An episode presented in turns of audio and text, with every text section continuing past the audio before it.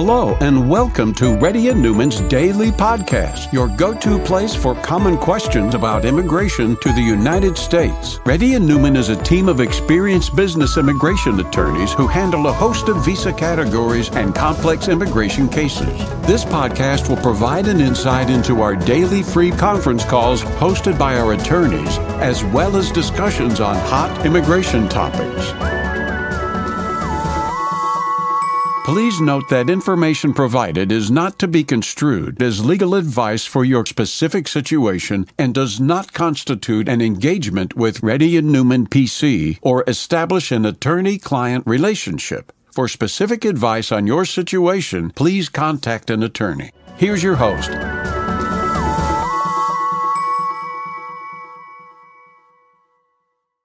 Hi, this is Rahul Reddy. Reddy & Newman PC has been conducting Zoom and conference calls from 2011 to right now. If you have any questions, please raise your hand.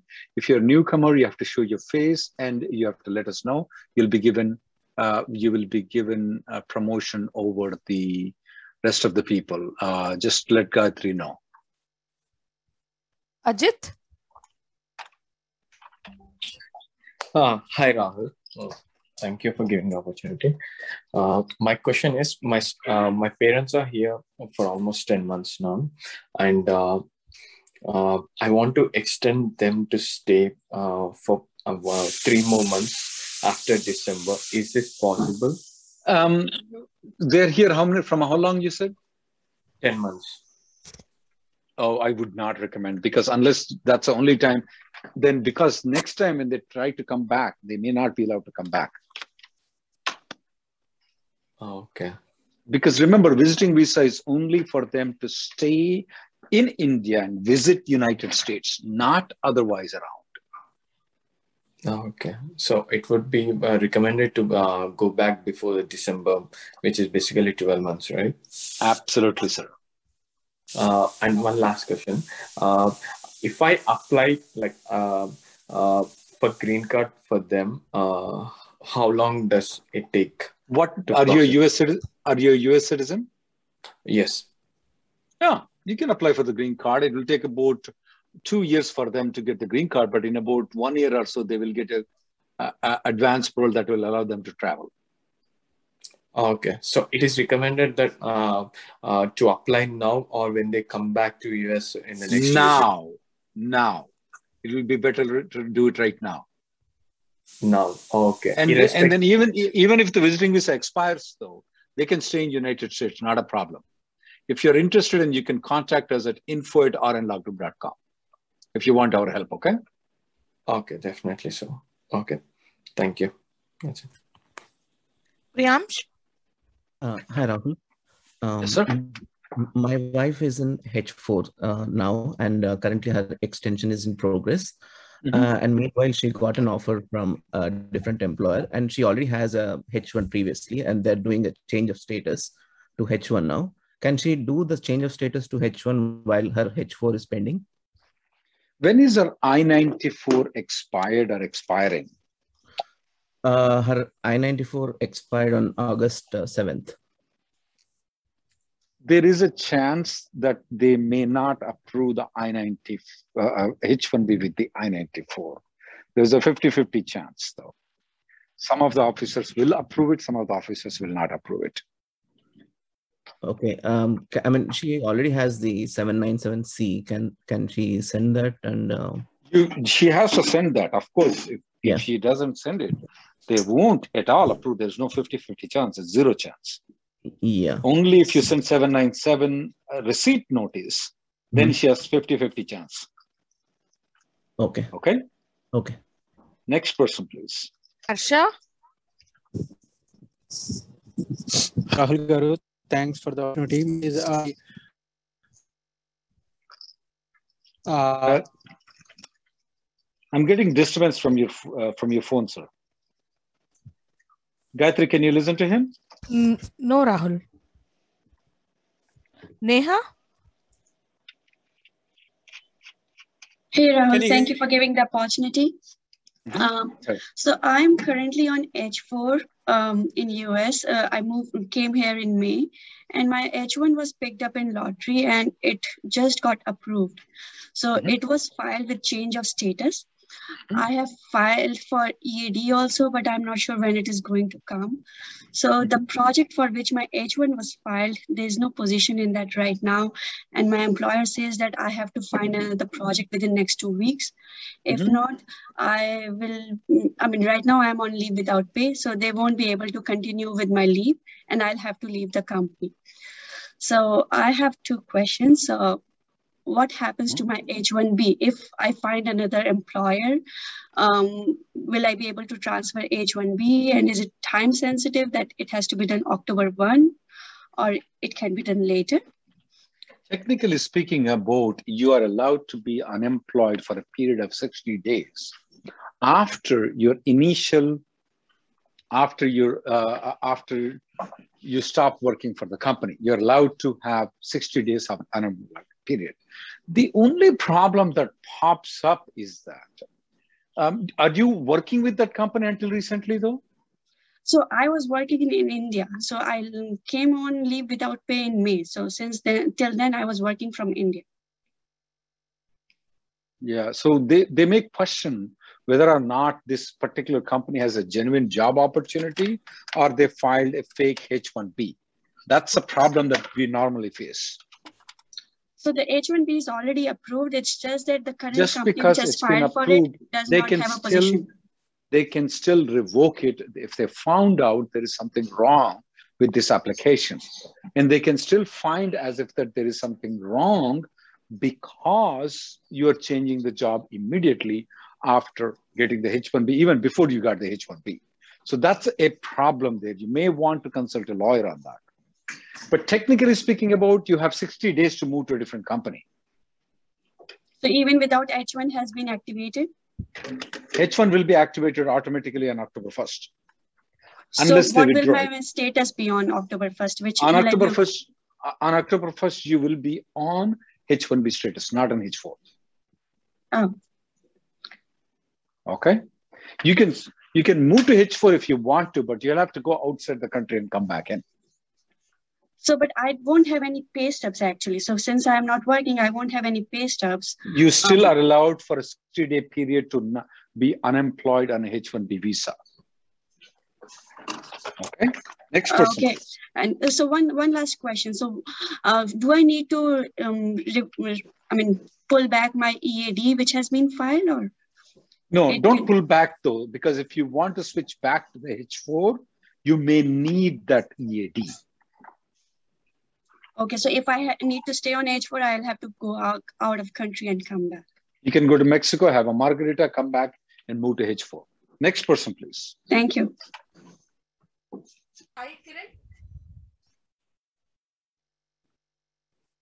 Kiran. Hi, Rahul.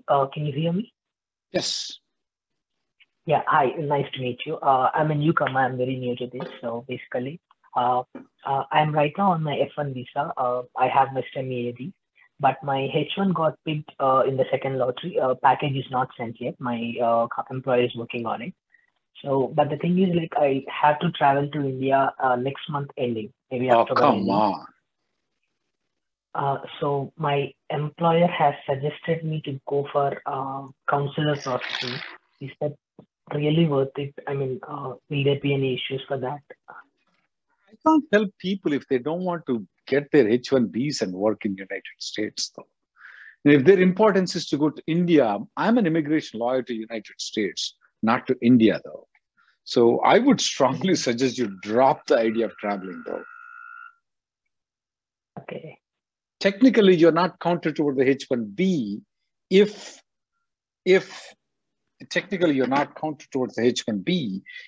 you have no H-1B with the I-94. So even if you go to the consular processing, that H-1B is not, you're not technically counted towards a number. So for the counting to the number, once you come back, you have to get the H-1B stamp. You have to file the H-1B transfer again. That's one thing you can do it. Second thing you can do is that you have to get the stamping, which you have a travel ban right now. I'm assuming you don't have kids who are born in US citizens. So this is, I don't know how to say. I mean, the only reason why you're living is to make immigration lawyers money. But that's not how I am designed to train people. Okay. Next person, please. Thank you. Abu Bakr? Hi. Thanks, Rahul, for taking my call. Actually, sure. I talked with you earlier, like a week ago. You know, so at that time, I talked about my mother passed away in India, and I wanted to travel to India, but my successor of interest of I-140 was not approved. So yesterday it got approved, and I have that emergency advance parole approved also, which is valid until 3rd of November. So I believe I need to apply for NIE in India to get back to US. Correct, right? No, not exactly though. You can actually come back if you want to stay 15 days outside the country. Okay, so I can go to UAE, or because my sister lives in UAE. Yeah, so you can go to, if UAE allows you to stay in the country, yeah, you can go to UAE and then you can come back after 15 days if you don't have US citizen children. Okay. But still, I can apply for NIE, and then if suppose it's rejected. You can try, but you need to plan around as if that it's going to be rejected. You can't wait around until you go to the next, until you go to the end and then you get rejected. You can't go outside, then you will be na garka na gatka. Oh, yeah. Okay. So, be careful with these things. Yeah, you can go, but please plan to come back before November 2nd, that means that you should travel somewhere in October 10th or 12th to outside the country. Okay. Okay. But it is possible, right? It is possible, yeah. If you have an advanced parole, you can come back. Absolutely not a problem. And as long as you're willing to stay 15 days outside the country. Okay. So, and then my H1 petition is approved, which is valid 2030, but 2023. December, but it does not have a stamp visa. So will that be fine, right? You're coming back an advance parole. They're fine. Yeah. Okay. Thanks, Rahul. Really appreciate your help. Next person, please. Arsha. Hello, hello, Rahul. My question is, I am with company B. My company A priority date was May 2015. And my company B did not file my PERM yet. If I want to go with my company A, should they apply my PERM and 140 and 485, everything? He has withdrawn my previous 140. Yeah, they don't have, if they have withdrawn your previous I-140, they don't have to file the PERM. They just need to file an I-140. And 485, of course. And should I get an H1 transfer and then go there and get those two things done? That's up to them. That's up to them and to you. If they want you to join them on H-1B, or they want to wait until the EAD is approved or green card is approved, that's up to them and you. Okay. Thank you so much, Rahul. Next person, please. Harsh. Hi, Rahul. Thanks for taking my call. So my question is, like, my wife had H4 and H1 applied a couple of years back together. And the H1 came first. So the employer said that if you have to go some training for the project, which is supposed to start on October 1st. And her H1 came with the same I-94, which was for H4, but the H4 was ending 15 days before October 1st. So we couldn't leave the country and get stamped and come back because of the training sessions, which he has scheduled. So now that 2 weeks time period will be considered out of status? For that is really considered as out of status, yes. Okay, so how you can apply for a B2 visa though for those 15 days. Okay. And then it should be valid only for those 2 weeks? It should only apply for those 2 weeks. Okay, okay, okay. Okay. Thank you. Ashkenazar? Yeah, hi Rahul. So my question is regarding if a company A wants to sponsor the green card, and they are about to start the advertising process ahead of the PERM. But if company A wants to offer the employer stock grants, would that become an issue in the whole green card process to the employer? Wow. Yeah, it may become a problem, because if they're offering you, see, they have to give equal term to US workers, right? Mm-hmm. The theory of it is that if they're, let's say, for example, they're offering you $70,000 salary. So on the advertisement, they're telling it's $70,000 salary. But when it comes to you, the foreign national, they're giving you $70,000 plus stock options. For the other guy, they're not giving the stock options. Though sometimes that may become an issue, though. Is that, will that automatically raise an audit in the PERM application? If stock grants have been accepted? They may not come to know it all on that issue, though, but how do they come to know? Because that's not there in there. Right. But yeah, it may always pop up at a later time. Technically speaking of, that may be a violation for the PERM green card, though. Is it a violation for the H-1B? Mm-mm. Not for H-1B. So would there, final question on this, would it be recommended if stock grants is of interest, obviously, then would it be recommended to accept that after the PERM process is over, or it doesn't matter?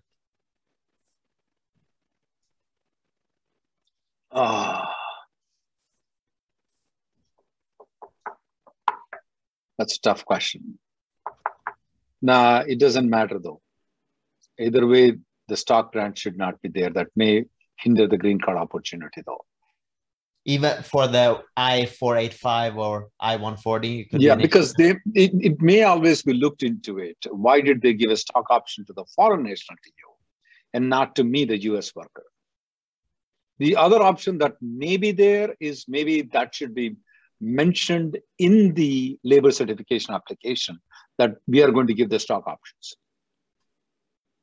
And will that create any issues if that is mentioned? Audit or anything like that? No. It will not create any issue audit if that is mentioned in the labor certification. I don't see that as a problem. Got it. Okay, as long as it is mentioned. But if it's not mentioned and it is offered later on, then that will be an issue. That is right. That is right. You're right. Next person, please.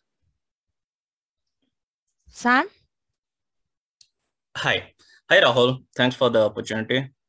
I have two very quick questions. The first one, my project is ending on November 30th.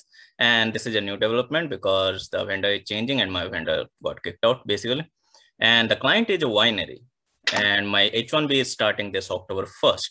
So I'm asking, is it advisable to travel to India for the stamping even after October though? But is it advisable to travel to India for stamping if I get a chance, meaning the slot, considering the NIE situation, specifically because I'm working for a winery?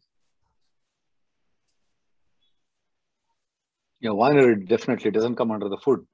Yeah, I mean, they actually have something called like emergency when the COVID situation started, but it was because what they're selling some chaknas.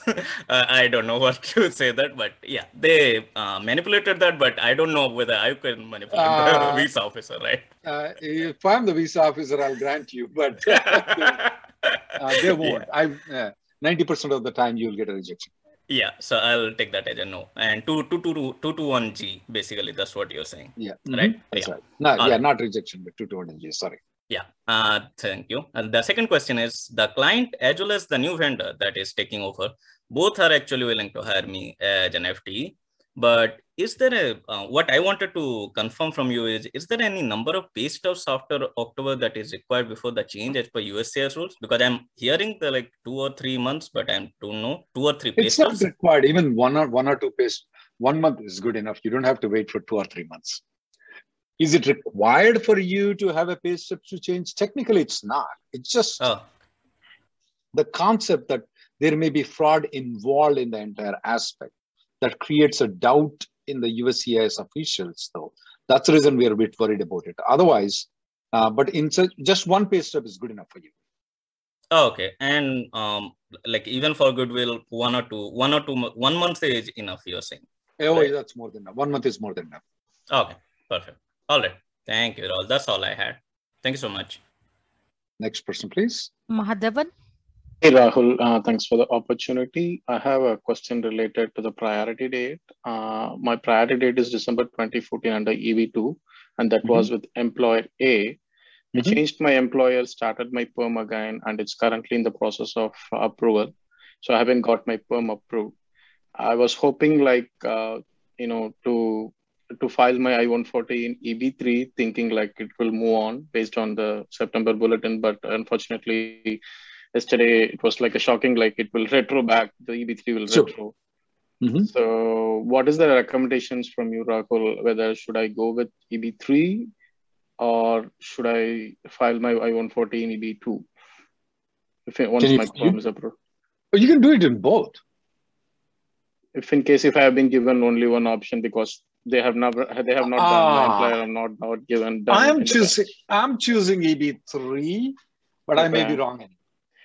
Okay, I may be wrong in it. I will, since the new visa bulletin came in, I will do one thing. Are you married? Yes, I'm married. Give the task to your wife. Let her choose it. Okay, heads, tails, and whatever.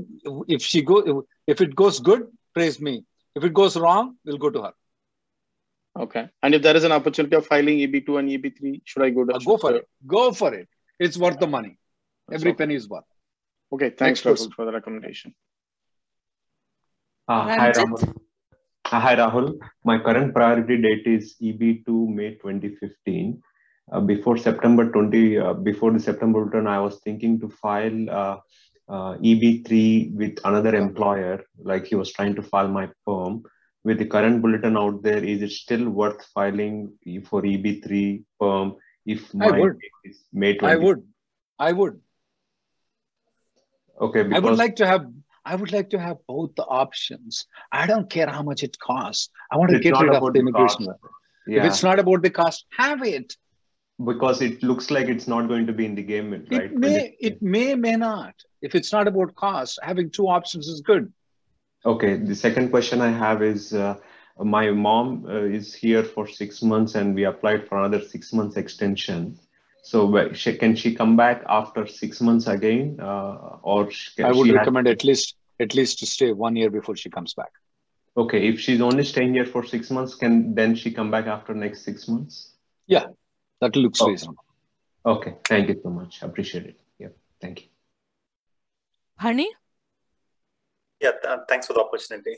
Hi, Rahul. Like my name is Fani. I have a question about the budget reconciliation bill. Concerning with my profile, maybe it's too early to ask question on this bill, but like, you know, my situation demanding. I have approved 140 with my current employer. I'm going to join a new company next week. So if everything goes well with great optimistic mind, I'm asking this question. If this bill passes, right? So the eligibility to apply 485 with my current 140, future company yet to apply green card process, PERM and 140, right? So how that works, with the future company, they have to apply PERM and 140 and that has to be approved, and plus 2 years, then I have to apply for 485 if everything. Good question. Good question. I have it right in front of me. The good news is it just passed the Senate Judiciary Committee, though. Great. Sorry, House Judiciary Committee. So there is high chances we will hear the good news. Please, everybody who is in the conference call, guys, if you want your green card, we need this bill to be passed, guys. So. We need this bill to be passed. I mean, you all, at least 90% of the people will not show up into our conference call because you will all be getting the green cards if this bill is passed.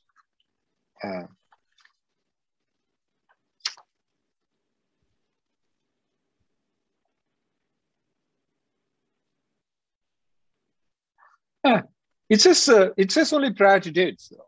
I'll read it. The beneficiary of approved petition under subparagraph H of section that bears the priority date that is more than 2 years before the date alien requests a waiver of numerical limitation. Okay. So technically, your good question, the question answer to it is that no. It doesn't require that the new company must have had the I-140 approval for more than 2 years. Your priority date has to be more than 2 years. Okay, that means my new company, if they apply PERM and eventually 140, so they consider priority date of the back company. I mean, that is right. Unless you know the rule, how the priority date is written, I don't have to explain it to you. Yeah. It's right 6 months after that. Okay. Okay, got it. Yeah. Thank you. Thanks, Rahul. Satish. Hello, Rahul. Thanks for the opportunity. I appreciate all you do. My priority date is December 2013 EB2 with Company A. And Company A acquired Company B.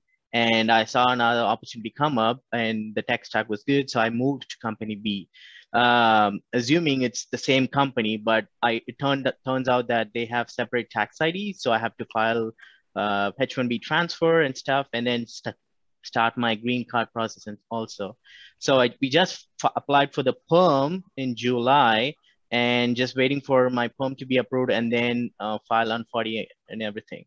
So my question is, now that the EB3 stuff is retrogressing, is there anything that I can do with my prior Company A I-140 and use that and file a downgrade and take advantage of. So the prior company is acquired by a new company? Prior company acquired by current Company B, but they do have two separate tax IDs. It's running as. Do you know if the Company B, the prior company, let's call it as Company A, mm-hmm. the new company, let's call it as Company B. Do you know if this new company falls into something called a successor of interest? You know what that is. And since you filed an amendment, that creates a doubt in me if it falls into successor of interest or not. Yeah, I don't think so, because the attorneys filed a separate H-1B transfer. It's in a different company. If it doesn't fall under the successor of interest, you will have to file a fresh labor certification or move back to the Company A if it still exists. Yeah. Okay. Alrighty. Okay. Thanks. Sorry, guys. I have another conference call, but I'll go through these questions. I have an aging out kit. The EB2 is current. We are planning to file additional. Our PERM is pending and our EB3 is current. If we apply under US, can we change to EB3 in future? It's a very tough question, though. But one thing I can tell you at this point of time, sir, if your final action date is current and your I-140 is approved, lock your kid's age right now. That is the most important thing. File the 485 and lock your age. And then consult a lawyer later on what to do at a later point. Because for me, locking the age of the kid is more important than anybody else. People can leave the messages in the chat, guys. I'll try to. Estimated time of retrogress of final action dates. We don't know. Maybe it may be 6 months, it may be 1 year, depending on how many they are going to waste this year. We will come to know how many they wasted this year somewhere in November month. EB2 priority date current in September onwards. Anybody whose priority date is current, and if you want to use our services to file the 485, please drop an email to info@rnlawgroup.com. We are going to give you another conference call, which is going to be conducted right now. So if your prior date is current, drop an email to info@rnlawgroup.com. Can I submit the premium processing request medicals? We don't recommend that because that goes to a different office, but Gayatri has given details with regards to the premium process on the medical supplement, guys.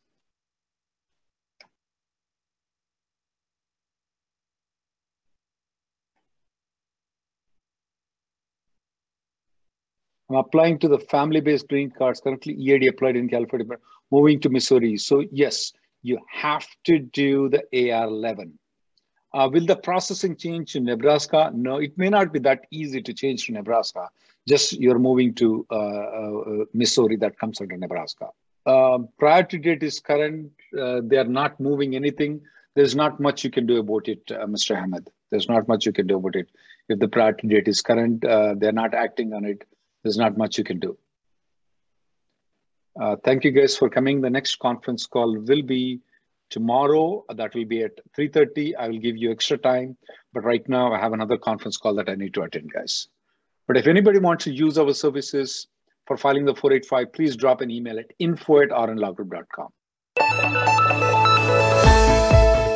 Thank you for listening to Reddy & Newman Daily Podcast. We sincerely hope that you've taken something valuable out of it. Don't forget to subscribe and leave us a review. For more information or if you want to make an appointment, check out our websites, rnlawgroup.com and immigrationgirl.com. Have an awesome day.